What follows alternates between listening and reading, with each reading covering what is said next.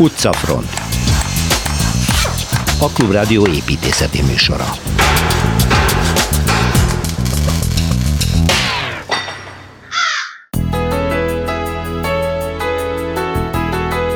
Makarska a nyári programokhoz illeszkedően Szilveszter Ádám egy építészeti túrát ajánl Horvátországban.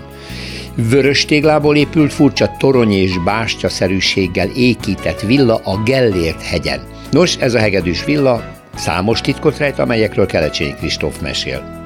Folytatja az utcamustrát Torma Tamás, a budai Bercsényi utca második szakaszán járunk. Suhai Barbara újabb mesélőháza következik, ahol az Úristen szárnyas angyala lakott.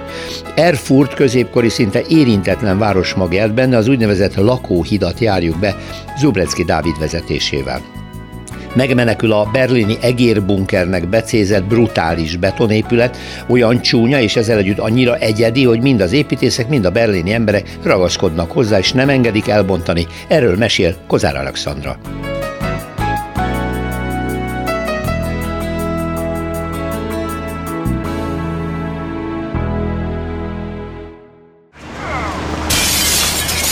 Városi tükör. Igazi nyári program következik, mert Rivierára utaztat bennünket Szilveszter Ádám, de én nagyon meglepődtem, szia, mikor azt mondod, hogy Makarska Riviera, Horvátországban van Riviera. Hát így hívják ezt a így hívják is. tájegységet, ami meg is érdemli ezt a nevet. Akkor nézzük, nézzük, mit látunk, amikor utazunk. Igen, hát először is 16-szor megyek ugyan a helyre. ez rád jellemző, ez nyilvánvaló. Nagyon szeretek ott lenni, mert ez, ez egy szép része a világnak. Egyébként is a legszebb tengerpart a világ, amit én mm. eddig láttam, ez Rio de janeiro beleértve. Ilyen, ilyen táji szépség nem nagyon van. És, és hát itt most mi autópályán rohanunk, elég gyorsan le lehet érni, és, és van egy, egy olyan szakasz, amikor az ember Páksziget magasságában egy szerpentin leereszkedik a hegyek közül. Igen. És akkor ott, ott van már Zadár, és az ember megy, megy, megy, megy, és akkor a hegyek közé, mögé kerül. És ezek a hegyek aztán, pont mikor ideérünk Splitet elhagyva, magasságát, mi beljebb vagyunk, akkor ez, ezek, ezek jelentős hegyeké válnak, mert 2200 csúcsok is vannak, ez a Biokovó hegység, abszolút kelkasztosodott. Aha. Sziklák. Te, igen.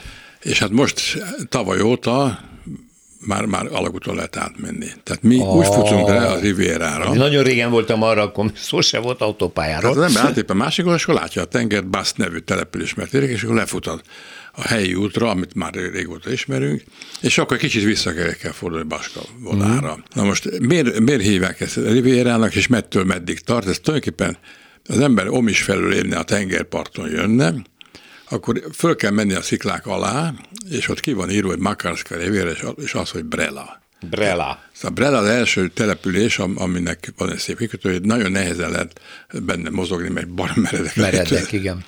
De ez, ez lecsillapodik a következő, ez, ez maga Baskávodnak. Van egy nagyon szép tengerpartja, egy, egy nagyon nobilis, finom kikötővel, remek hajókkal, és itt, itt az ember már találkozik avval a, avval a végigfutó egészen a Neretva érkezéséig, a deltáig, fenyőerdő van ültetve. Ültetett fenyő? Ültetett fenyő, igen. Ez, ez egy nagyon régi. Az is érdekes, hogy, hogy itt, itt ezek a települések eredete az az volt, hogy lenhaláztak, és a, a támadások, a, a kalóztámadások ellen fönt a sziklák alatt voltak a, a Veliki Maka, például Makarska Veliki Maka, Podgora Veliki Podgora mm. vannak. Amik elég nehezen között, meredeken kell fölmenni, de ott biztonságban voltak. Na most itt, itt Baskavolák nincs ilyen, ilyen település. Ez annál újabb, és, és hát nagyon szépen, szépen ápolt, kellemes a lét ott. Most mit lát az ember? Ha tovább megy, akkor elérkezik nagyon hamar Makárszkába, ami egy nagyon szép kettős öböllel gazdag ellátott terület, de oda érkezik meg Brács sziget. Brács és Hoár, ugye, akik ketten állnak párhuzamosan, mint két hal. Ott lehet átmenni kompa. Ott, igen, ott vagy kompókálás, és, és utána hát maga a város is nagyon szép, és, és és hát remek szállodák vannak. Ott, ott az tényleg Riviera. Az első Mennyire az régi város? Makarska? Makarska, hát azt azért nem tudni, mert a Beliki Makar, az, az középkori.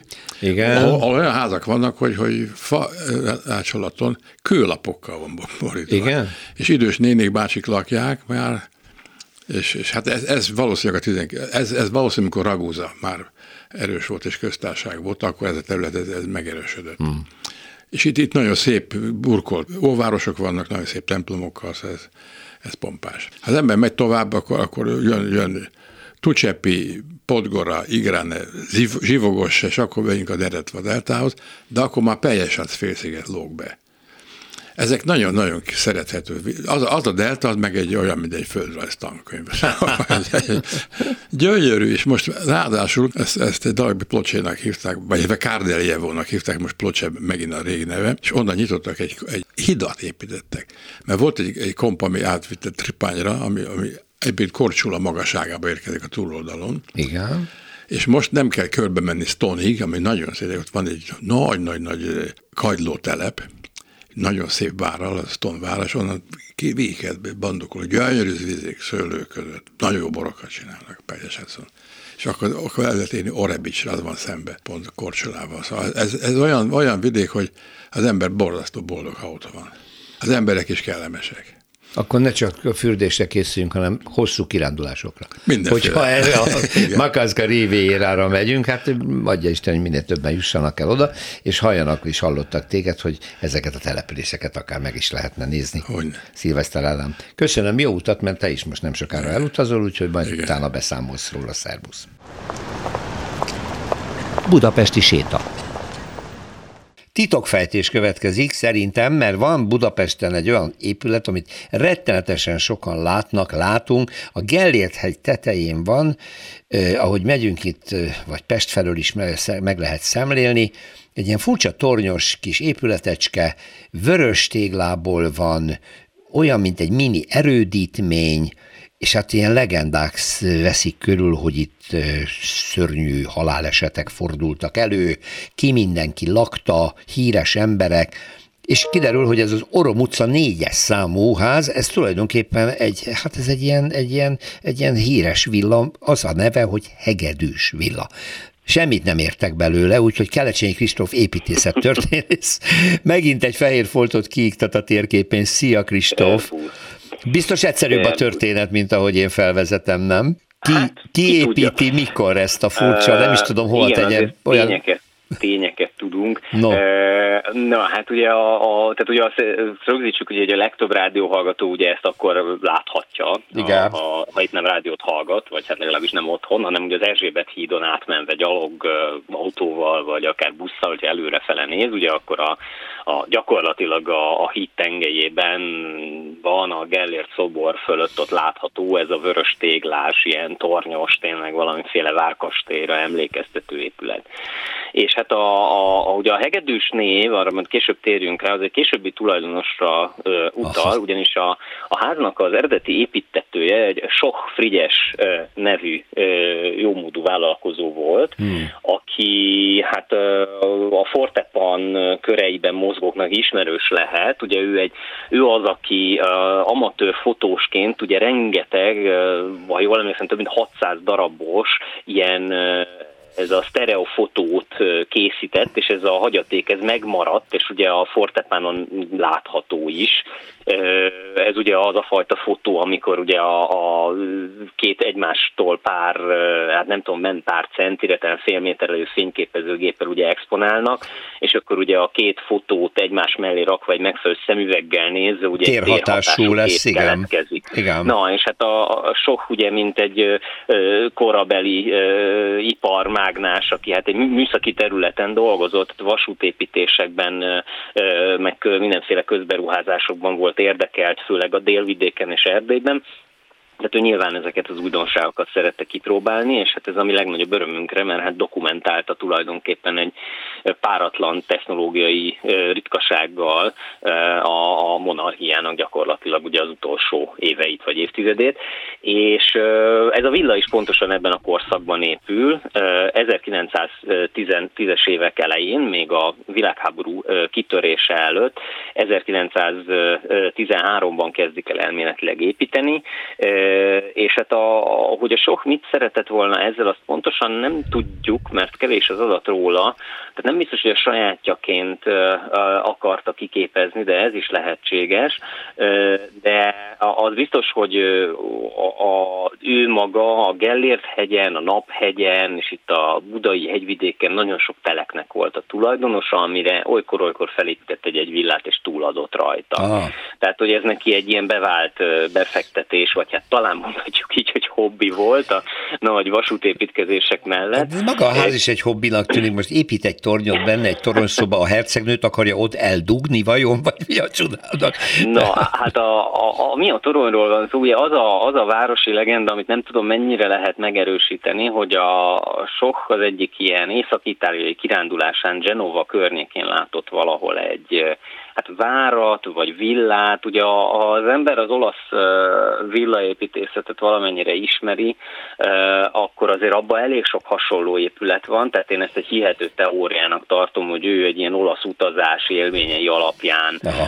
terveztette meg ezt a villát, és hát sikerült is ezt az impressziót szerintem jól visszahozni, hiszen ugye nagyon kastélyszerű is lett. Ugye a, a, a legjobb pofább részlete talán az, hogy ugye van ez a saroktorony, és a saroktoronyból egyébként még kinő egy kisebb saroktorony, tehát ugye, hogy így még lehet hova fokozni ezt a dolgot. Tehát ugye egyébként az, a, a villa maga természetesen egy luxus villának épült már akkoriban is, tehát nagyon ö, jó anyaghasználattal, ugye ezzel a vörös klinkertégla burkolattal, amitől ugye egy kicsit ez a várszerűség is megvan, illetve hát kő, faragott kőelemekkel, és hát ilyen várszerűen van valóban megcsinálva. Ez a torony is olyan, mint egy bástya, amit Igen, éppen abszolút. védeni, védeni kellene. E, erre tényleg a, a, a hazai villaépítészetben nincsen nagyon sok párhuzama, azért egy-kettő eldugva talán akad, de, de, de Olaszországban ez egy ilyen jellemző stílus volt. Hát ugye főleg ott Észak-Itáliában ugye vannak ezek a, ezek a, fő, a városállamokban ugye fönnmaradt, elég jó állapotban fönnmaradt különféle ilyen erődítmények, és hát gyakorlatilag azoknak a, a, a stílusát Igen. hozta ő át ide erre a villára. De, Úgyhogy így, így, így, így kapcsolódik ez hozzá, és ugye utána, ahogy a, a hegedűs villa, ugye ezt így szokták ismerni, két világháború közötti kultúrpolitikai politikus volt az, aki lakott benne, és róla nyerte egészen egyszerűen a, a, a nevét. Igen, a Hegedűs Lóránt, így van. Igen, a pénzügyminiszter a, volt. Így van, pénzügyminiszter volt, Hegedűs Lóránt. Így van, tehát gazdaságpolitikus. És akkor az ő tulajdonába került ezek szerint. Az ő, ő vásárolta meg egyébként, ugye a sok meghal 24-ben, és ő 26-ban vásárolja ezt meg az örökösöktől, és hát ő az, aki aztán itt éli az életét, és ugye a, a 41-ben az ő felesége és a lánya itt lesznek öngyilkosok együtt, Uh-huh. és hát ugye aztán ő 43-as haláláig még itt lakik a villában, tehát nem egy túl vidám történet, és hát aztán persze az, az igazából szokásosabb történet következik ugye az államosítással. Volt minden itt. Majd pedig aztán a rendszerváltás után ugye a, most egy, a Budapest száz oldala szerint hat lakásra van tagolva, amik hát még mindig elég nagyok lehetnek ebben az amúgy sem kicsi épületben. És a gyönyörű belső tere van lépcsőháza, így egy-két belső képet láttam, még nem volt alkalmam belülről megnézni, de szerintem nem is lesz, mert hát magántulajdon. De akkor gyönyörködjünk ennek kívülről. Kélecsényi Kristóf, nagyon szépen köszönjük. Szerbusz, minden jó. Szervusz. Utcafront. Ismét tovább mesélnek Budapest házai. Szuhai Barbara jóvoltából, aki a Mesélő Házak blog szerzője, egyébként idegenvezető, és most már a hallgatók kezdik, kezdik őt megismerni. Jó napot kívánok! Jó napot kívánok! Legutóbb véres sztorival zártuk szegény Cigány Dezső borzalmas sorsáról és családjának kiírtásáról hallhatunk a Lendvai utca villa okán, ahol ő lakott, akkor a műterem lakásban és most megyünk egy másik történetre, aminek a főszereplője Szerbantal lesz, de nem abban a házban lakott Szerbantal, amiről most beszélni fog, mert valamilyen kapcsolat majd kialakul kettőjük igen, igen, között. Igen. Felmegyünk a Rózsadombra. Melyik épület ez? Berkenye utca 6-os. Uh-huh. Ez a klasszikus Rózsadomb, Szemlőhegyből nyílik, egy pici kis mellékutca. nem rossz környék, sose volt az. Hát az nem.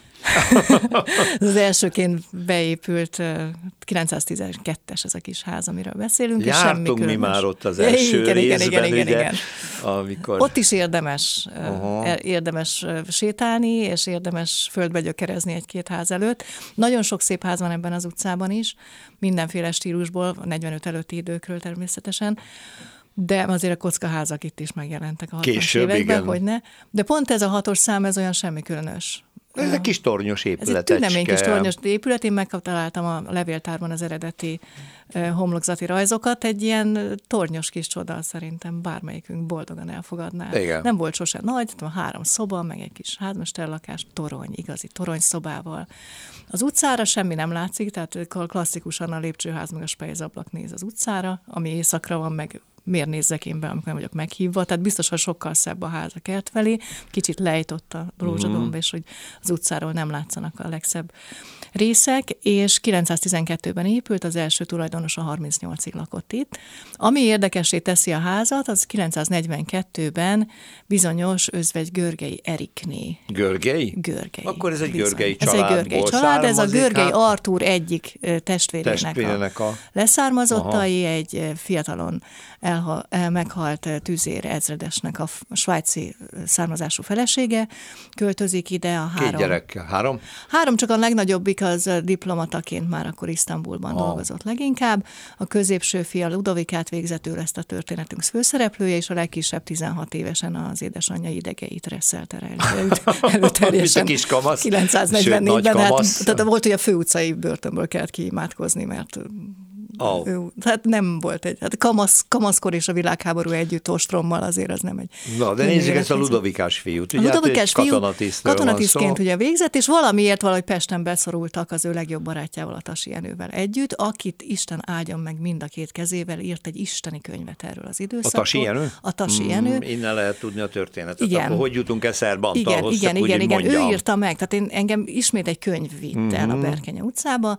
Ő írt arról, hogy az ő legjobb barátja, akivel gyerekkora óta együtt végezték a, a katonatiszti iskolákat, és, és összetartottak végig, és nekik volt házuk Budán, és ő az volt a főhadiszállásuk Mhm. uh-huh. az ostrom alatt, amiért valahogy úgy hozta a sors, hogy ők Pesten ragadtak. A Tasi Jenő nem volt egy erős, egészségű fiú, és kibejárkált a 11-es számú helyőrségi kórházból, aminek egyetlen megmaradt épülete a Királyhágó utcai kórház uh-huh. Budán, Igen. déli pályaudvar magassága, amögött most, hát most a háború óta egy nem a szépségéről híres katonatiszti lakótelefon a Böszörményi út és az Alkotás út között. És itt volt ez a helyőrségi kórház, ahol ő elég sok időt töltött mindenféle szívizomgyulladásokkal, meg ilyesmivel. a Tasi Jenő, tehát mind beteg. Mind Aha, beteg. Ja, ja, ja, de közben ők nagyon jó barátságba kerültek a főorvossal, aki egy Leitner Ferenc nevű belgyógyász volt, és arany egy aranyszívű ember, az ő ö,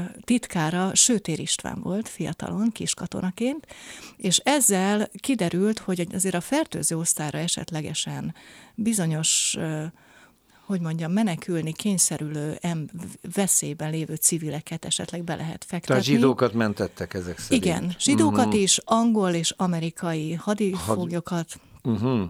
és aki, aki veszélybe volt, az véletlenül a fertőző osztályra, mert később a nyilasok se annyira szívesen mentek oda. Csú. És akkor Devecseri Gábor oda került, Karinti oda, Ferenc oda került Cini, hát ő szórako, szórakoztatta az egész belgyógyászatot. És akkor felmerült, ugye el- elérte a Tasi Jenőt és a barátját a hír, hogy Szerbantal a Hungária körút 140 alatti laktanyában van. Munkaszolgálatosként, Munkaszolgálat- igen. És azt a munkaszolgálatos századot bármely pillanatban el fogják indítani Ausztria felé, és ki kéne őt onnan menteni.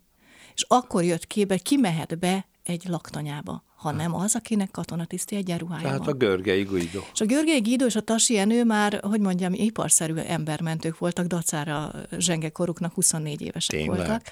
És ők, ők elképesztő mennyiségű embert mentettek meg, például a Berkenye utcából. A Berkenye utca 19, az az utca végén van, tehát a Szemlőhegyiről, ha megy be az ember, akkor kitartóan kell menni, egyik ház szebb, mint a másik, de a legszebb, az egy Kozma Lajos tervezte, Baha, az csoda, a 19-es szám, és annak az eredeti tulajdonosát a Kaufmann magyar családot, az édesapa már meghalt addigra, és a feleségét és a következő generációt ez a két fiú mentette meg.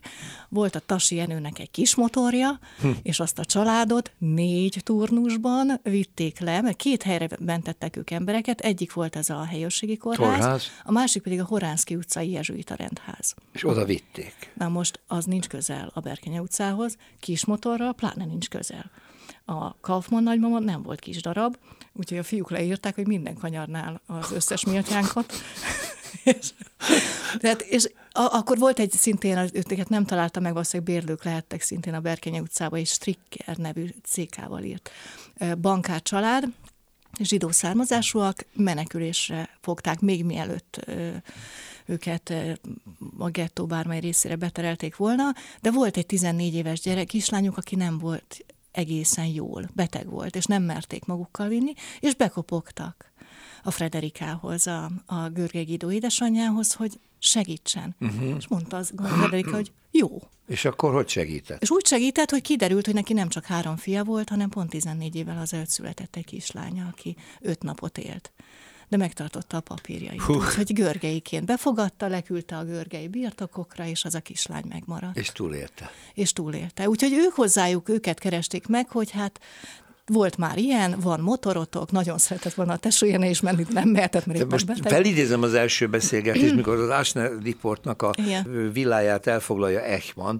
Igen. az egész rózsadombon nyüzsögnek az eszeszek. Igen. Jönnek, mennek a német katonák, Igen. és Guidoik itt mentenek embereket. Ö, ők nem itt voltak, hát nem itt, itt, tudom, itt az édesanyja nem... éppen itt volt, tehát ők lent voltak Budán az Alkotás utcai ah, kórházban, mm, ott mm. volt, mert ugyan a Gida nem volt beteg, de az állandóan ott lógott ő is, és, és és ott mozogtak, de ugye a, a, a kapcsolati háló megvolt, őket megtalált, a sőtéren keresztül megtalálták, hogy baj van, szerbantalt ki kell, kell menteni. menteni. Na és akkor ez hogy történik? És ez úgy történt, hogy... Tudjuk, hogy nem mentik ki hogy Tasi, de elment oda a Görgei ez, ez az elképesztő. Elment oda, és az volt az őrület, amit, amit úgy olvastam, az a helyzet, hogy ez egy viszonylag közismert történet, és a Boldizsár Iván írt ebből egy színdarabot a 60-as években, Túlélők címmel, és a Görgei Guido borzalmasan dühös volt a Boldizsár Ivánra, ez egy nagyon hogy mondjam, egy elegáns úriemberről beszélünk, és annyira édes, valami rádióriportban hallottam róla, hogy azt írta, hogy, vagy le is írta a könyvében, hogy az áldatlan emlékű Boldizsár Iván. Ez volt a legcsúnyább, amit tudott róla mondani. Azért volt rá dühös, mert ő akkor ő még bőven élt, ugyan már New Yorkban élt, de elérhető lett volna a Boldizsár Iván számára, és ehelyett a Boldizsár Iván átírta az ő szerepét ebben a történetben, és ez őt rettenetesen bántotta. Érthető Nem is. kardinálisan írta át, de mégis neki ez. Mm. És azért írta meg a saját naplóját, és adta ki két görgei címen, nem annyira olvashat, könnyedén olvasható, mint a Tasi könyve, mert ő azt akarta, hogy ő írhassa le, és azt olvassa el a Pesti Hogy hogy is történt. Hogy szóval akkor történt. ő elment a kórházba, elment a kaszárnyába, elment ahol a, kaszárnyába, a munkaszolgálatosok között pontosan, ott volt szerban. Pontosan, és rettenesen izgult, mert nem volt Katona semmilyen... ruhába őt beengedték pontos. ugyanis. Az egyenruhába föltette az összes létező kitüntetését, mm. ami 24 évesen nem lehetett kardinális, nem volt De hogy nem tudta papír. kihozni? Az történt, hogy bement, és kérte, ott, ott lézengtek munkaszolgálatos, aki ismeri Szerbantalt, kihívták, és mondta, hogy borzasztó helyes volt, vékony volt, kicsi volt. Mondta, hogy ő életében nem látta, de az összes könyvét olvasta. Ez egy lelkes, irodalmat faló, fiatal srác volt, és elmondta, hogy őt a barát, a Szerbantal barátai küldték, mert aki itt van, annak nagyon kicsi a túlélési esélye, de van egy kórház, ahol már vannak hasonló arcok. És ő elviszi és oda. Hát, igen. Na. És az volt a válasz, hogy hadd gondolkozzam. Ah. És azt mondta a, a, a Görge Guido, hogy ilyennel ő még nem találkozott. Pedig volt már ilyen élethelyzetben. De dacára annak, hogy mennyire fiatal, ő ezt már végigcsinálta egy párszor, de tudomásul vette, és nyakába vette az újabb életveszélyt. Na most a kapuba, ha megállítják, Nincs és papírja, semmilyen jogosulatlan semmilyen. Azon, vagy beállíthatták volna a munkaszolgálatosnak, vagy lelövik Vagy lelövik ott statáriálisan. És akkor másnap visszajött. Visszamegy. Visszament, és akkor Na. behívta őt a Szerbantal egy kis szobába, ott volt uh, Halász Gábor és Sárközi, a Sárközi Mátyás édesapja, akire azt mondta, Sárközi Gáborra, Babics mondta, hogy az angyali költő. És ők ott ültek, és akkor elmondta, hogy nem hagyja itt a barátait. És azt írta erre a Boldizsár Iván, hogy, hogy a, a Görgei Guido megpróbálta erővel, erőnek, erejével, de, de, de ő ezt hogy tehette volna már? Ő pontosan tudta, hogy ez egy ugyan nagyon jó szándékú, de egy abszolút hajmeresztő életveszélyes vállalkozás. Semmi garancia nincs arra, hogy ott helyben nem lövik le őket, még a, a, a ki se jutnak esetleg. jutnak a kapun, és ha kijutnak, egy folyamatosan bombázott városban, a Hungária körút és az Alkotásút között uh-huh. Mhm. 77-szer lelőhetik őket, vagy bomb, uh-huh. Légiriadó, vagy bármi. Úgyhogy Úgyhogy nem. Uh-huh. Tudomásul vette azt, ami, azt a döntést, amit Szerbantal hozott, és aztán ami nagyon szomorú, és szintén egy viszonylag ismert részlete, hogy a, az egyik utolsó levelében Szerbantal ezt megemlíti a feleségének, és ezt kés a háború után ezt Szerban, Szerb Klárival találkozott Görgei Gédó, és azt írta Szerbantal, hogy itt járt nálam az Úristen szárnyas angyala, aki visszaadta az emberiségbe vetett hitemet. És akkor ez a fiú ugye véget ért az ostrom, és az alkotásútról fölmentek a Bergenye utcába, és nem volt ott az édesanyja, de szanaszélje volt lőve a ház. És kiderült, hogy a 19-ben az ott megmaradt házmester, mert voltak jó házmesterek is, befogadta a görgei a legkisebbik fiút és az édesanyját, és akkor valameddig megmaradhattak. Most amit ők, borzasztó érdekes a folytatás is, hogy ez a fiú és a Tasienő ketten hogy hogy, hogy éltek tovább. A Solyom László, aki nem a köztársasági elnök Solyom László, de ugyanabban a, a házban élt, igen, és Solyom László igen. azt is megél, az is egy érdekes történet, majd egyszer. Ő katonatisztként, zsidó származású katonatisztként az ellenállást vezette, és utána pedig felállított egy nagyon fontos intézményt, a rendőrséget. Ugye a szétlőtt Budapesten sok minden nem volt, és köztük hát közbiztonság. Hát ez aztán abszolút, abszolút nem volt. nem, és az, ők katonatiszt iskolát végzett egyenruhát Hát meg tegyük létező. hozzá, hogy az ostrom idején a, a nyilas rendőrség mit művelt Budapesten. Hát Már a keleti pályázatnál voltak az orosz csapatok, a szovjet csapatok, amikor még avval foglalkozott Budapest fő rendőrkapitánya, hogy hogyan kell az elfogott zsidókat kivégezni, hogy a lakosság ne lássa, dugják el őket egy-egy udvarakba, és ott végezzék ki őket, mert felesleges szánalmat ébresztenének a tisztességes polgárokban. Tehát itt tartunk, amikor már Budapest, tehát félig elfoglalták az oroszok, ezek még mindig zsidókat gyilkolnak. És tehát ez a közbiztonságról. És hogy aztán... őrület, hogy milyen, milyen hitevesztett lehetett a pesti egyszeri polgár, és akkor jön egy új rendőrség, és Igen, abban és feltámasztani a... a hitet, Igen. és összeberúválni azokat, És tehát a sólyom állítja össze, akkor ezt rögtön az ostrom össze, után. Illetve, igen, és borzasztó érdekes erről a tasír részletesen, hogy milyen arcokat hoztak aha, be, és aha. milyen, milyen szívvel, lélekkel dolgoztak ebben az a új És akkor a Görgei is ebben részt vesz? Görgei is ebben részt vesz, és amikor kiderül, hogy itt a részvételnek az lesz, különösen 48 után a hát feltétele, hogy a kommunista párthoz egy kicsit közelebb hát barátságba már 48 kell. előtt is a kommunisták kezébe van a belügy. Igen, igen, igen, meg. és ugye Solyom László is végzik, de ez kiderül, hogy hát uh, itt vagy, vagy, vagy belép az ember a kommunista pártba, vagy... Vagy annyi. Annyi. És neki mi és lett neki annyi? az annyi lett, kapott egy meghívót. A Recskre 49-ben oh. négy évre. Most ott azért négy percet kibírni is szép kihívás és 53-ban szabadul, 56-ban még Pesten van, az volt Aztán élete legboldogabb két hete, de nem hitt abban, hogy ez sikerülhet, és először Párizsban, és ö, aztán New Yorkban telepedett le, és utazási irodát nyitott, és nagyon sokáig élt. 96 évesen meghalt. Igen, 2013-ban New Yorkban. Az édesanyja is, az édesanyja posztumusz kapott Sem díjat. Tasi is kapott, Tasi gondolom. is kapott, ő is kapott. És, igen. Igen, ez egy... Görgei és ami, ami érdekes, kapott. hogy a Zsózsadombi sétámra eljöttek olyanok, akik a, a Berkenye utca közvetlen hatos szám melletti házban laktak mondjuk 40 évig, fogalmuk nem volt, hogy a körgeiek valaha is ott laktak volna, és hogy ez a család. Ez egy egyszerű özvegyasszony három gyerekkel és ennyi mindent, mindenkit mentettek meg. Valamikor a háború után tűnhettek el innen de semmi nem emlékeztet. Miket őriznek a falak még a Berkenya utcában is, igen. Bizony. Nagyon szépen köszönöm Szuhai Barbarának. Köszönöm. Várom vissza. Köszönöm szépen. Perspektíva. Folytatjuk az utca mustrát. Bartók Béla úton kezdett el sétálgatni velünk együtt. Múlt héten Torma Tamás az Egyhelyblokk szerzője. Szia! Szia Péter! Ugye eljutottunk a Hadik Kávéház után a, tulajdonképpen a Karinti Frigyes út elejéig, illetve hát a, a, a Bercsényi utcában. Vagy a Bercsényi igen, utcában, igen. A, a Karintig, az, ami ketté vágja a Bercsényit, és egy részben más jellegű, ma már talán nem annyira, ma már talán inkább azt érezni, hogy több a 60-as évekbeli Igen. ház, tehát amikor mondjuk a Bercsényi az ellenkező végén elindult, akkor ez meg egy igen kés terület volt. Én láttam hmm. egy fotót, ugyebár itt volt a kelemföldi dohánygyár. Na, ez igen. még most is egy létező épület a, a Karinti úton. Tényleg? A, az utcához képest bal oldal, tehát a a Bercsényi utcai házsor, mert ugye már a túloldalon most már bevásárlóközpont van, Igen. a baloldali házsor mögött még mindig ez hm. az épület van, volt ott minden, azt hiszem az állami tervhivatal is például hm. ott volt, és ez egy igen mélyen ülő terület volt, tehát ez folyamatosan 1908-tól, ahogy a lágymányos egyéb részeit is folyamatosan töltötték föl.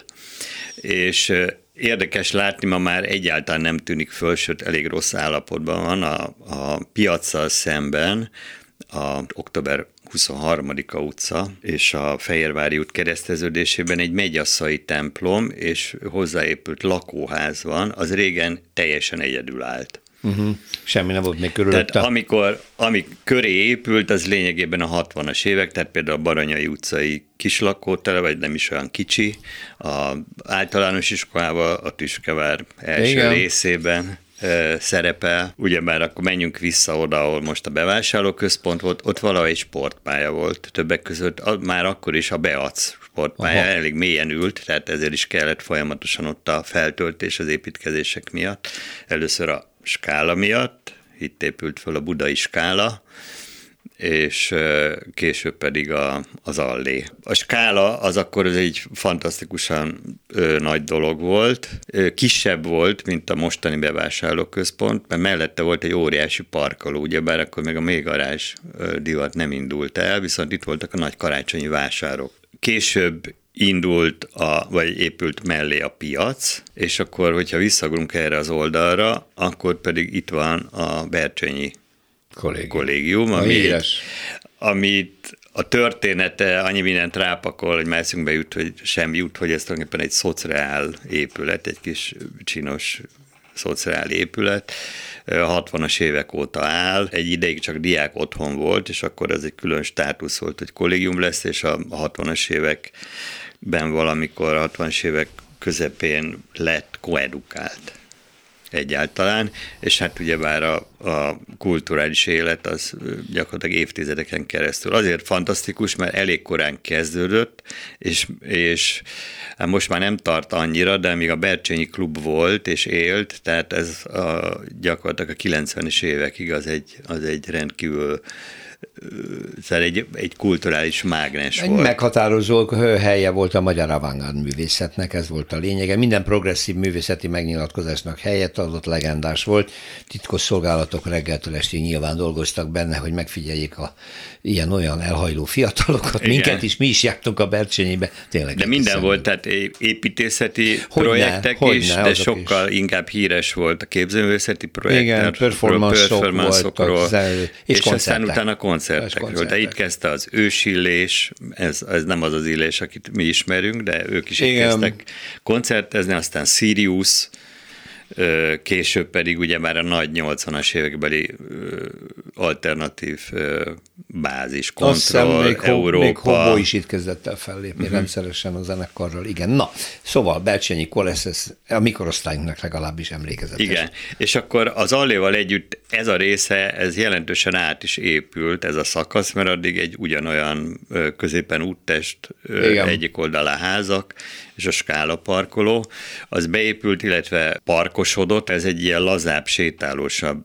részlet, különösen az, hogy ugyebár légtérben azt látjuk, hogy a, az allé mellett ilyen, ilyen kertesített, vagy zöldiesített része ez így szélesebb, úgy, szélesebb a lég.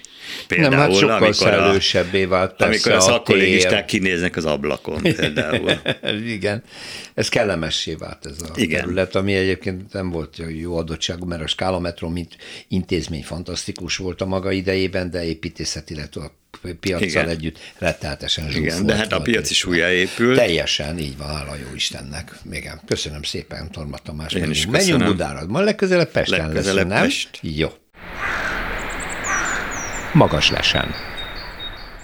Van két olyan híres híd, amit szerintem a magyarok is, hát akik utaznak a világban, de legalábbis Olaszországban láttak, ugye van a Rialto, de Velencében, és a Vecchio, a Firenzei, mind a kettő nem csak egyszerű híd, hanem ugye nagy élet zajlik, a vecchio üzletek vannak, a ö, ö, aranyművesek, ékszerészek, kicsi-pici üzletei, ilyen fészek szerűen vannak ráépítve a hídra, és a, a Rialto pedig eleve ugye egy árkádos felépítménnyel készült el, és abban is üzletek találhatók. És akkor most hirtelen olvastam egy olyan cikket Zubrecki Dávid építészeti szakírótól, és meg is hívta a stúdióba megint. Szia, Dávid! Szervusz. Örülök, hogy itt vagy hogy egy olyan, te egy olyan hídra bukkantál, amikor Erfurtba jártál, és maga az egész város egy varázslatos középkori csoda, ami eleve, eleve be van építve. Tehát ez egy lakóhíd, ha jól értem. Erfurtnak a hídja. Igen, ez egy lakóhíd, olyan, szinte ugyanúgy, ugyanúgy két oldalt végig lakóházak állnak rajta, hasonló, mint Firenzében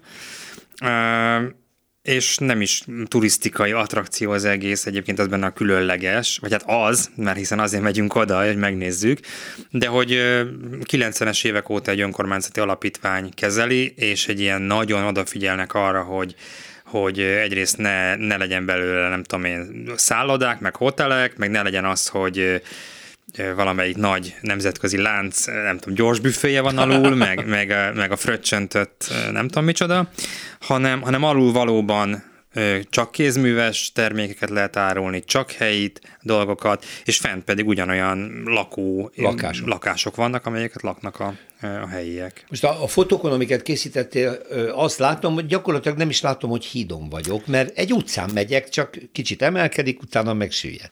Igaz? Ez, ez, ez tényleg, ez, ez, ez több, több ember átélte már ezt az élményt. Tehát amikor először mentem ebbe a városba, és valaki mondta, hogy na, menjünk, nézzük meg a hidet, és mondom, mi nem megyünk arra, tehát tök néz ki az az utca. Ugye az, a, az az utca volt ugye maga a híd. a híd, de volt olyan, aki át is ment a hídon egy ismerős, és nem tudta, hogy, és nem tudta, hogy, nem tudta, hogy na, hogy akkor hol van a híd. Igen. Tehát, tehát hogy annyiba különbözik mondjuk például a Firenzeitől, hogy nem lehet, nem lehet kirátni a folyóra Igen. a hídról, viszont mind a két oldalról gyönyörű, gyönyörű látvány, meg hát maga az utca is, ugye ez a tényleg a, a reneszánsz hajnalának középkor végén épült be, és egy ilyen egységes, fakverkes, gyönyörű szép kisházas építészet. Az egyik oldalán meg egy templom van, azt még magyarázd el nekünk, hogy az hogy kerül oda is. Hogy... Ez egy nagyon érdekes, ugye ez egy, ez egy nagyon fontos nemzetközi út volt a középkorban, ami Oroszországtól egészen Nyugat-Európáig vezetett végig, és ez ment keresztül Erfurton is, vagy hát tulajdonképpen Erfurt azért került oda, mert ez az egészen ősi, ókor óta létező út arra vezetett. És, és, ezen, és ezen a fontos hidaknak egyrészt ugye szépen lassan beépültek tulajdonképpen piacok alakultak ki, hiszen ott mindenkinek át kellett mennie, meg kellett állni a hídon, pénzt kellett fizetni, stb. E, úgyhogy ott kezdtek el működni a, a boltosok, felépítették a kis pultjukat, aztán később ezekből lettek ugye a, a kétszintes épületek, mint ahogy a nagy piacoknál is. Na és ugye az utazóknak tulajdonképpen épült egy-egy templom a híd két végénél. Mind két végén van? Aha. Az egyiket már sajnos az már nincs meg, tehát az elpusztult, de az, az egyik végénél viszont megvan. És nagyon érdekes, tehát egy gótikus templom, amelynek azonban az emeleten van a hajója, a szentélye, mivel a földszinten egy hatalmas nagy kapu van, uh-huh. szintén boltokkal, ugye tulajdonképpen a híd alatt mentek át az emberek, vagy a, a, a templom alatt mentek át az emberek, akik a hídra jöttek föl, vagy mentek le, és aki mondjuk utazó volt, és nem tudom, akart egy imát mondani, vagy a, a, a szerencséért valamit kérni, akkor felment. felment a, a, a és ez még most is áll, látom a fényképen, ez nagyon Igen, most, most a metodista egyház érdekes módon a, leg, a leg, a világ legöregebb metodista temploma. Igen, igen. Ugye öregebb, mint maga a, a, a vallás. De hát ugye ott mellette egyébként azért ez egy eléggé nagyon fontos kereskedelmi központ volt, tehát természetesen nem csak katolikus templom épült, hanem ott rögtön a híd lábánál épült fel egy zsinagóga, ami a, mm, ugye adás előtt beszélgettünk, hogy vajon így van-e vagy sem, de az biztos, hogy az egyik legöregebb zsinagóga Európában, az ezres években épült. Hát az akkor valószínű. És valószínű ugye mai formájában gótikus, tehát ezt már később nyerte mhm. el. Nyilván az átépítések során, igen, de igen, igen, ha igen. már ott az 1050-1070 körül volt imaház, zsidó imaház, meg mikve, akkor ez azt jelenti, igen. hogy tényleg a legrégebbi európai zsinagoga lehetne, az nagyon érdekes. Hogy marad meg egy ilyen érintetlen formában egy ilyen kis város belső? Ez nagyon izgalmas. Persze Erfurt ráadásul ismerős, tehát úgy gondolom turisták tízezrei rohanják meg, és nincs, nincs, nincs kortárs szállodaépület, meg McDonald's, meg semmi.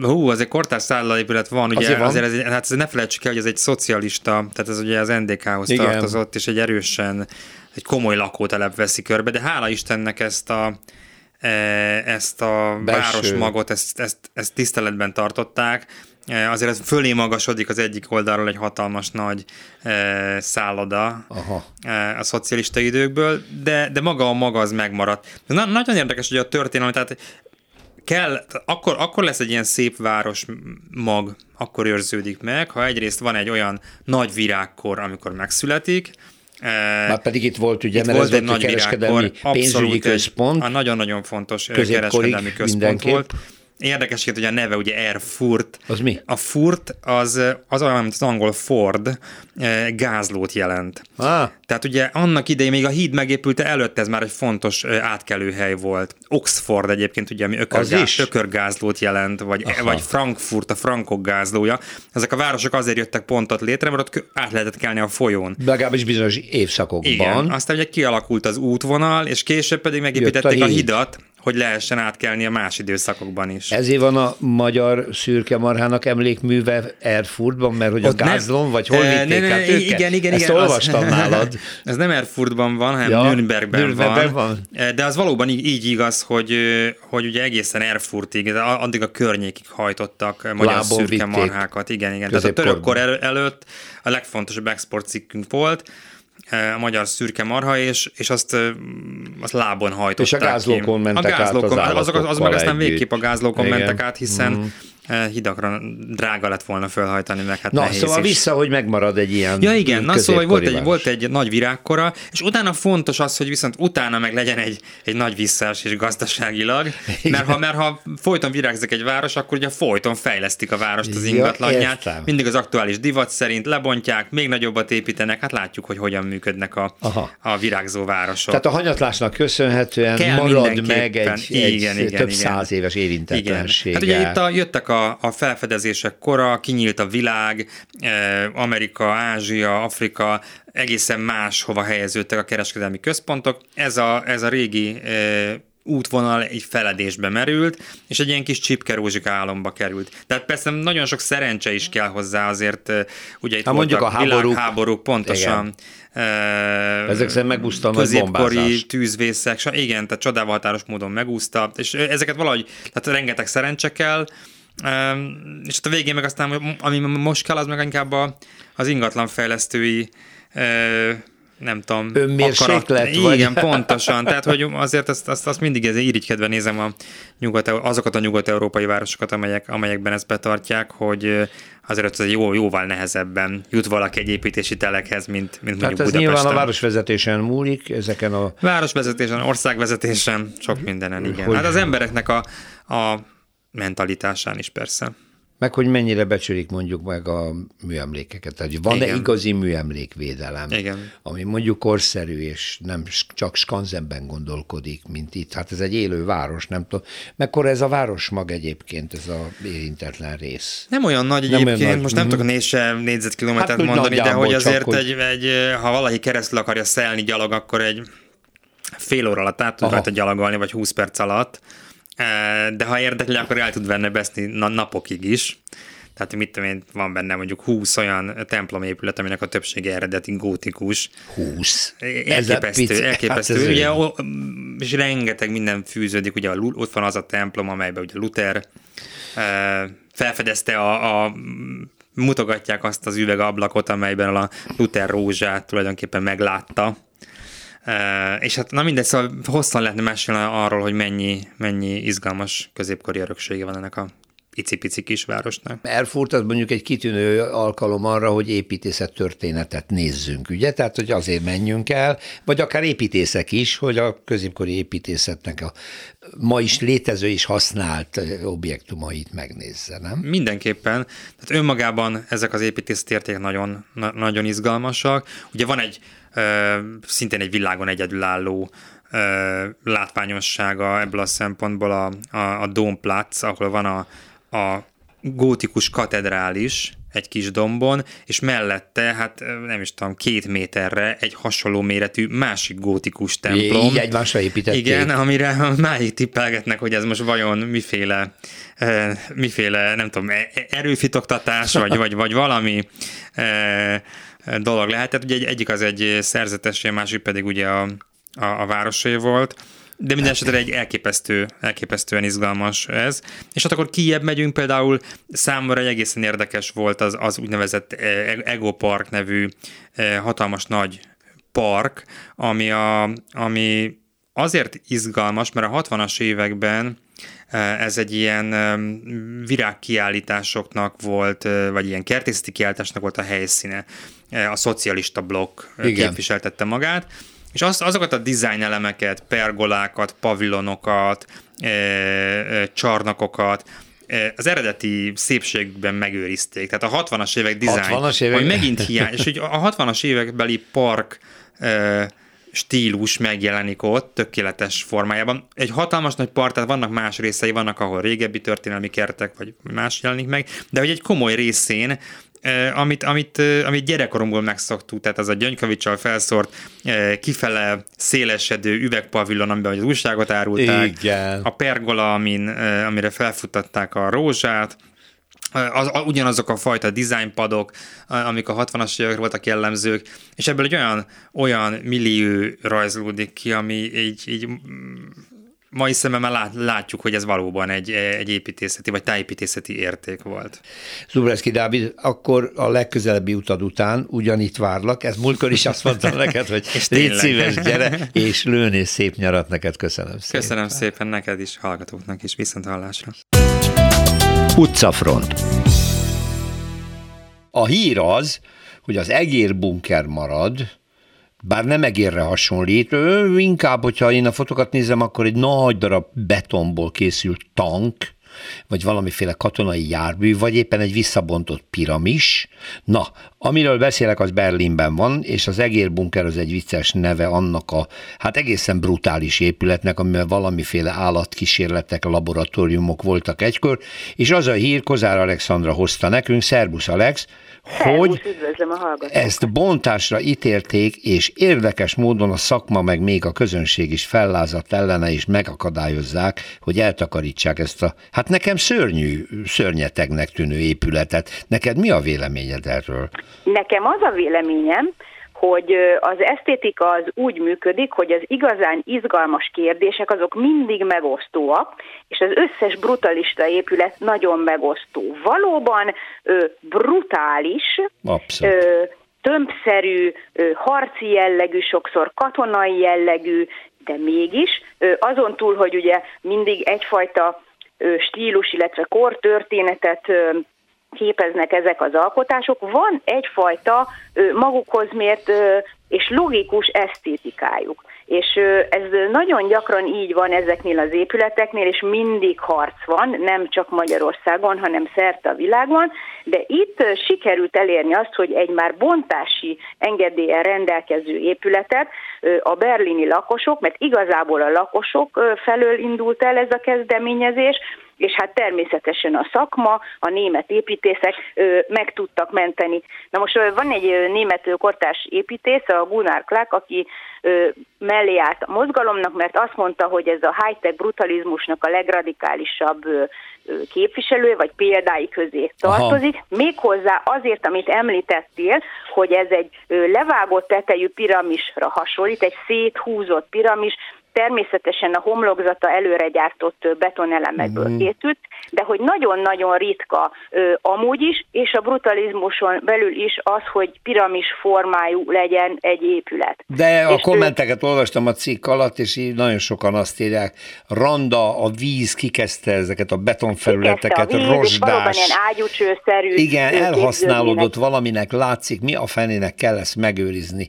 Jó, hát ez egy szakmai vita. E, ez persze egy, Na ez most, egy kérdés, és nyilván nehéz belülről meg a, a igen, funkcióját. Igen, de hadd kérdezem Ö... meg, hogy mondjuk a brutalista építészethez sorolható mondjuk a párizsi Pompidou Center?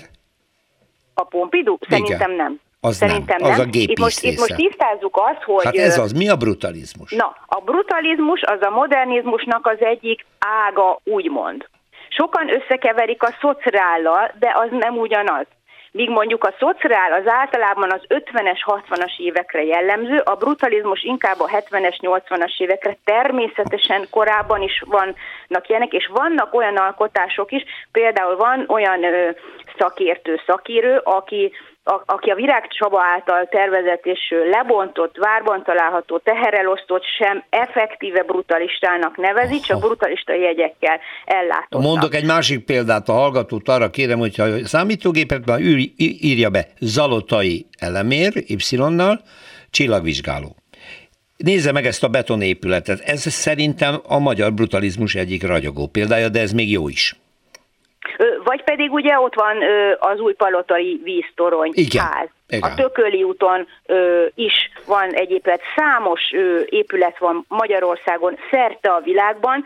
Ö, hát tisztázzuk azt, hogy hogy nem ö, azért ö, brutalista, mert hogy brutális, hanem ez a francia beton brut szóból ered, ami annyit tesz, hogy nyers beton. Nyers beton. Mert nagyon gyakran Aha. ezek az épületek ö, ebből a Igen. nyers, kidolgozatlan betonból épültek. Tény, hogy egyfajta masszivitás, tömbszerűség, nyers, egyenetlen betonfelület használata jellemző rá, dísztelenség, gyakran bunkerszerűek, gyakran harcias jellegűek ezek az épületek. Sokszor lehetnek ö, riasztóak is a laikus számára, de én azt gondolom mégis, azon túl, hogy divat is lett természetesen, ö, ezeket az épületeket megmenteni és harcolni értük, hogy mégiscsak van a, a maguk nemében egy, egy sajátos esztétikájuk. Uh-huh. Én ezt gondolom. Uh-huh. Köszönöm, Kozár Alexandra, szerbusz, jövő héten Köszönöm, újra várlak, szervusz, minden jó.